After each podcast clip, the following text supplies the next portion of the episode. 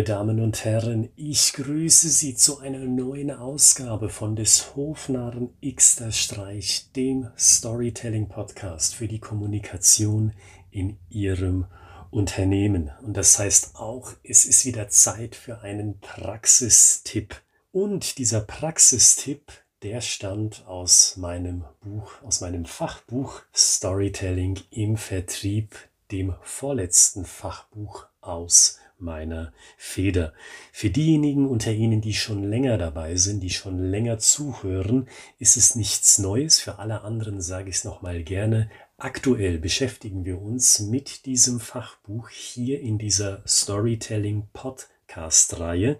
Und damit möchte ich Ihnen einen zusätzlichen Mehrwert zum Buch geben. Soll heißen, wir gehen Schritt für Schritt durch wichtige Inhalte dieses Buches durch. Sie können, wenn Sie das Buch haben, gerne parallel mitlesen, und über die Infos in diesem Buch hinaus gebe ich Ihnen zusätzliche Tipps zu dem jeweiligen Unterthema. Und das Thema, das heute dran ist, das lautet: ein Gespräch, das braucht ein gewisses Tempo. Und der Kontext, der erschließt sich aus der Episode vom vergangenen Freitag, also aus Episode hunderteinundfünfzig. Dort haben wir darüber gesprochen, dass eine Geschichte in einem Akquisegespräch zum Beispiel eine bestimmte Atmosphäre braucht. Und dasselbe gilt auch für andere Bereiche, wenn Sie beispielsweise eine Geschichte einsetzen wollen für Ihre Talent Acquisition im H R. Oder im Marketing, wenn Sie eine Werbekampagne aufsetzen wollen, oder wenn Sie mit Kunden sprechen als Produktionsleiter. Und die Atmosphäre, kurz zusammengefasst, die bedeutet, dass Sie eine Atmosphäre schaffen müssen, in der sich Ihr Gesprächspartner wohlfühlt, dass sich der Gesprächspartner oder die Gesprächspartnerin denkt: ich habe tatsächlich Interesse, mit dieser Person über Geschäftliches zu reden, weil die Person ist mir schlichtweg sympathisch.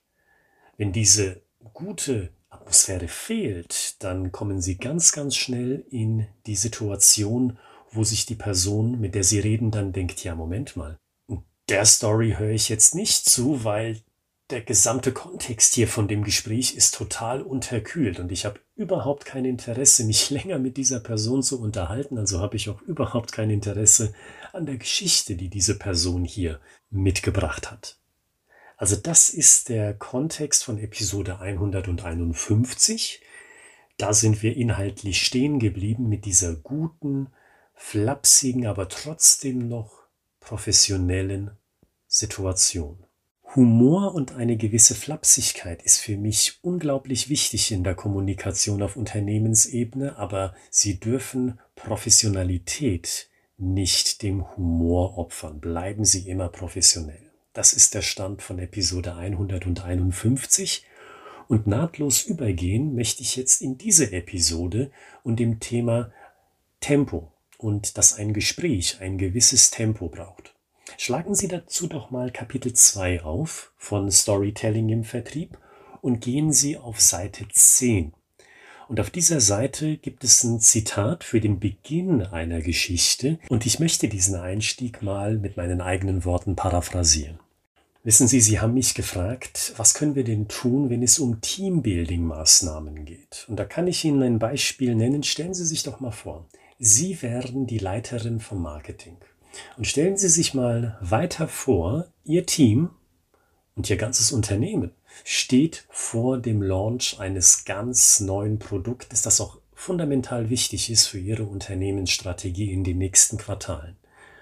Und stellen Sie sich zusätzlich mal vor, Sie sind als Vertriebsleiterin im finalen Produktmeeting, bevor der Launch denn tatsächlich stattfindet, und Sie merken, die Situation ist, insbesondere mit dem Produktleiter, ist unglaublich schlecht, weil die Beziehung zwischen den beiden in den letzten Monaten einfach zusammengebrochen ist. Soweit mal meine Zusammenfassung von diesem Beginn einer Geschichte, wie er in Kapitel zwei, Seite zehn niedergeschrieben ist. Der Kontext vom Buch war die Charakterperspektive. Das kennen Sie ja bereits. Eine Geschichte braucht eine klare Charakterperspektive. Und die Info, die ich jetzt für Sie dazu habe, ist: dieser Storytelling-Einstieg, der hält das Tempo des Gesprächs. Soll heißen, die Atmosphäre ist gut. Sie haben als Verkäufer oder als Verkäuferin dafür gesorgt, dass sich die Person, die mit Ihnen spricht, wohlfühlt mit Ihnen, dass Sie sich spontan sympathisch sind. Sie lenken dann das Gespräch langsam aber bestimmt auf ein Business-Thema, weil das soll ja kein Kaffeekränzchen werden. Und dann denken Sie sich, ha, die Situation ist günstig, eine Geschichte zu erzählen. Und dann steigen Sie ein. Und mit diesem Storytelling-Einstieg stellen Sie sicher, dass das Tempo, dass der Flow des Gesprächs, wenn Sie so wollen, erhalten bleibt. Weil auf der einen Seite sprechen Sie von einem Thema, das super wichtig ist. Es ist der Launch eines neuen Produktes in diesem Szenario. Und dieser Launch bestimmt den Kurs des Unternehmens für die nächsten Quartale, und dann sprechen Sie sogar von einem zwischenmenschlichen Problem, dem Problem zwischen Marketing und der Produktion. So ein ganz typisches Problembeispiel, weil das Marketing, das will Werbung machen, online und offline, und will Broschüren erstellen und sonst was, und fragt deshalb nach bei der Produktion, gib mir mal die Infos, wir brauchen alle möglichen Themen und Infos und, und Bullet Points, die wir dazu brauchen, um gute Werbung machen zu können. Und die Produktion, die ist vielleicht hinter ihrem Zeitplan her, weiß selber noch nicht, wie das Produkt final aussehen wird und fühlt sich genervt von diesen ständigen Fragen aus dem Marketing. So eine ganz typische Situation. Das ist spannend. Das kommt direkt zum Punkt, dieses Szenario. Und dieser Story-Einstieg hält das Tempo. Und um Ihnen zu zeigen, was ich mit diesem Tempo noch konkreter meine, stellen Sie sich doch mal die Alternative vor. Stellen Sie sich mal vor, das Gespräch zu Beginn verläuft gut, Sympathie ist wieder da, Sie sind leicht flapsig mit der Person, haben so eine humoristische Seite aufgemacht, sind aber noch hochprofessionell, Sie biegen inhaltlich auf die Business-Ebene ein, und Ihre Story, der Beginn der Story, den Sie dann einschlagen und den Sie dann wählen, der sieht dann aber so aus. Ach, wissen Sie, Teambuilding, danach haben Sie mich gefragt, ich habe so viele Erfahrungswerte, die ich Ihnen dazu erzählen kann. Ich weiß gar nicht, wo ich beginnen soll. Ganz beliebt ist natürlich die Marketing-Produktleiter-Konstellation. Da gibt es einige Sachen, die wir schon gelöst haben für Mittelständler, für große Unternehmen oder für Startups.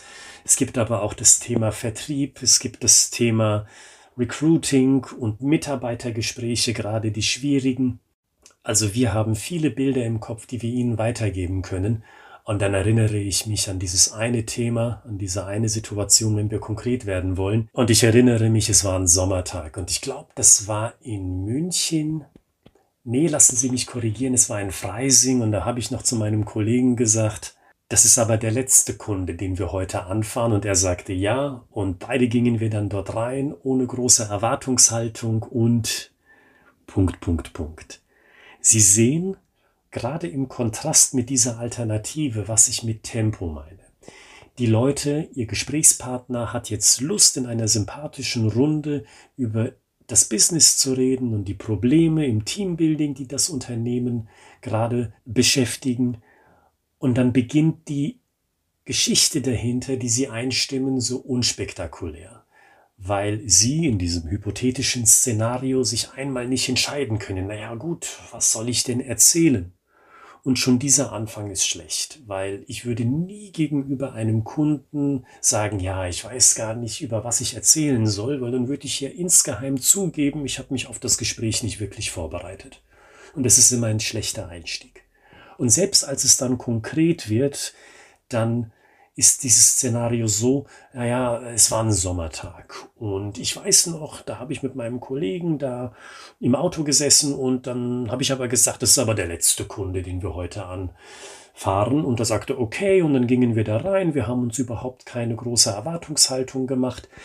Also Sie erzählen dann in dem Szenario so einfach so um den heißen Brei rum.